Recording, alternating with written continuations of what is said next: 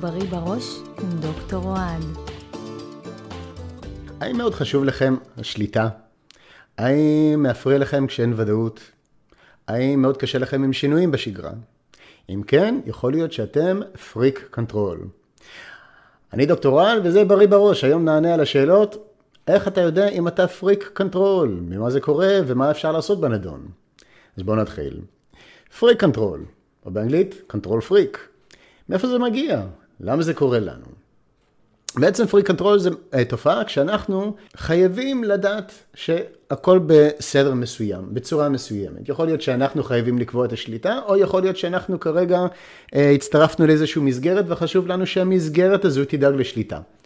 אמ, זה אומר שעכשיו, אם אנחנו לא נשיג את השליטה הזו, או אם מישהו אה, אה, יאתגר את השליטה שלנו, יעשה דברים שהם לא לפי הציפיות שלנו, אנחנו נרגיש מאוימים.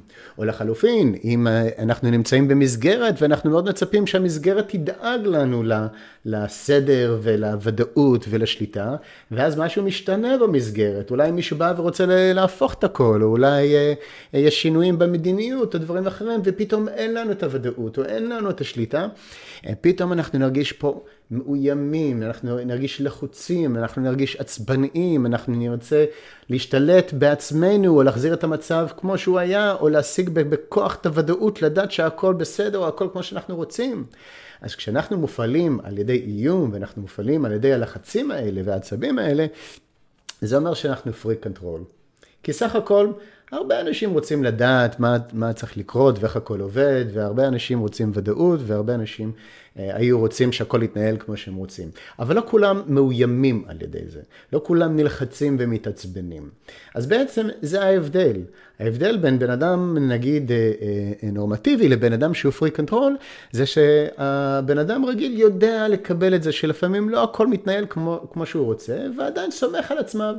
על עצמו שהוא יסתדר, שהוא ימצא את הדרך, שעד עכשיו בחיים, כל החיים הוא יסתדר, הוא נפל, הוא קם חזרה, הוא יתמודד, וגם עכשיו, וגם אם המצב הזה ימשיך לקרות בעתיד, אז הוא ימצא את הפתרון, או שהוא יעזוב, או שימצא מסגרת אחרת, גם אם זה יהיה מבאס לתקופה, כי הוא יאבד משהו שהוא מאוד אהב ורצה, בסופו של דבר הוא יתגבר על זה, הוא יתמודד, והוא ימצא מסגרת חדשה, או זוגיות חדשה, או עבודה חדשה, ובסופו של דבר סומך על עצמו, על עצמו שהוא יסתדר.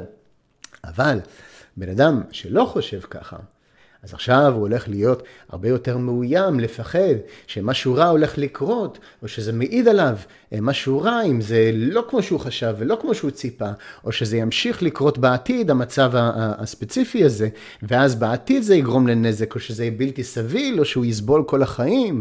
למשל, אם הוא נמצא בעבודה, ובעבודה עכשיו שינו מדיניות, מדיניות ועכשיו צריכים לעשות דברים בצורה א' ולא בצורה ב', והוא ציפה שבצורה ב' זה מה שנכון וזה מה שהוא התרגל, ו...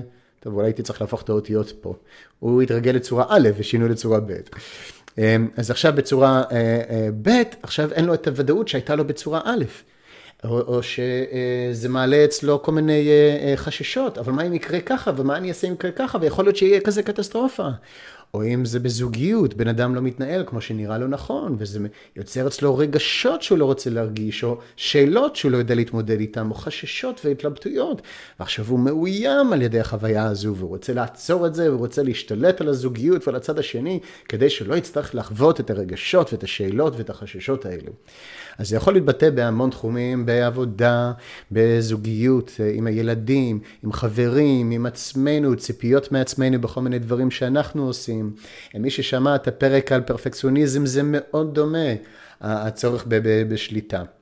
אז בעצם ככה הדבר הזה מתפתח, וזה קורה כתוצאה ממסרים ביתיים שקיבלנו כשגדלנו, האם זה בסדר, שלא תמיד הכל מתנהל כמו שאנחנו רוצים, או אם ההורים הדגימו לנו למשל שהם מאוד מאוימים ונלחצים ומתעצבנים כשהכול לא כמו שהם רוצים. האם ראינו שאפשר ליפול ולקום, או האם נתנו לנו מסר שליפול זה נורא וזה קטסטרופה, או שראינו שלהורים קשה להתמודד או לקום חזרה אחרי שנפלו.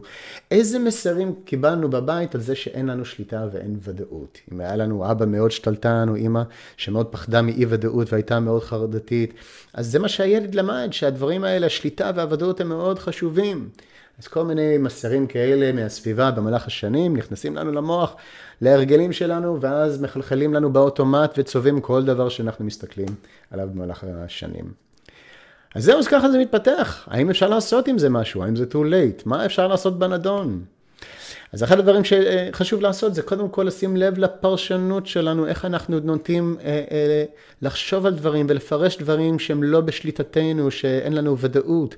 האם אנחנו משתמשים בשפה של ביטחון ואומרים, נו, בסדר, אז אולי זה יהיה תוצאה לא נעימה פה, אולי פה אני יכול להפסיד עבודה או זוגיות, אבל בסדר, זה קורה לכולנו, זה נורמטיבי, מתגברים על זה, ממשיכים הלאה, מוצאים משהו יותר טוב עם הזמן, האם אנחנו סומכים על עצמנו שנסתדר כמו שהסתדרנו עד עכשיו, או האם אנחנו נותנים פרשנות של איום, אה, אה, אני חייב את התוצאה הזו, זה לא בסדר שאני לא יודע, הוא צריך לעשות ככה, אני מצפה שהיא תעשה ככה, כל מיני אה, מילים מאוד אבסולוטיות וחד משמעיות ששברות את הביטחון של הכל בסדר. למילים האלה קוראים דגלים אדומים, כי הם ישר מפעילים אצלנו תחושת איום ולחץ. אז מאוד חשוב לשים לב איך אנחנו נוטים לפרש מצבים כאלה. אה, ברור שאפשר לנסות להשיג את השליטה כשאיפה, כרצון, אבל לא כדרישה, לא כציפייה, כי הדברים האלה ייצרו לחץ. אז זהו, אז איך אנחנו יכולים אה, להשתחרר מזה חוץ מהחשיבה? עוד דבר שאפשר לעשות זה ללמוד להכיל את התחושה הזו שלא באמת רלוונטית. הרי הלחץ הוא רגש הישרדותי, זה הפרשת אדרנלין לגוף, המטרה היא עכשיו להפעיל אה, תגובה של fight or flight, להילחם, לברוח, להימנע, מאיום הישרדותי, אנחנו לא צריכים את זה ביום יום, אנחנו... כאילו, אני, אני מניח שרובכם שצופים או מאזינים לי כרגע, אתם לא באמצע מלחמה, אתם לא כרגע נלחמים על החיים שלכם. ולכן אתם לא דורשים את האדרנלין הזה, אתם לא אה, אה, צריכים לפעול מתוכו, כי זה רק נותן לו לגיטימציה, כמו שהילד שבורח מהחושך, ואז הוא ממשיך לפחד. אנחנו צריכים להישאר איתו, להראות למערכת הרגשית שהיא טעתה, שאין איום, כדי שהיא תסתגל ותדעך, כמו הילד שנשאר בחושך, ואז מפחד פחות משבוע לשבוע. אז הדבר השני שאתם יכולים לעשות, זה לחכות להישאר במצב הזה שמפעיל אתכם, ולהגיד, אם זה לא איום הישרדותי כרגע, אז אני לא אפעל, לא אפעל כרגע. אני אחכה רגע שהרגש הזה, הלחץ, העצבים קצת יידחו, ואז אני אחליט מה לעשות. יכול להיות שאני עדיין אנסה ללכת על, על השליטה או לוודא, אבל אני לא צריך לעשות את זה ממקום מאוים של אדרנלין ולחץ. אז בואו נחכה כמה דקות, בואו ניתן לגל הזה קצת לעבור ולדעוך, ואולי אפילו לחזור פחות מפעם לפעם, כמו הילד בחושך.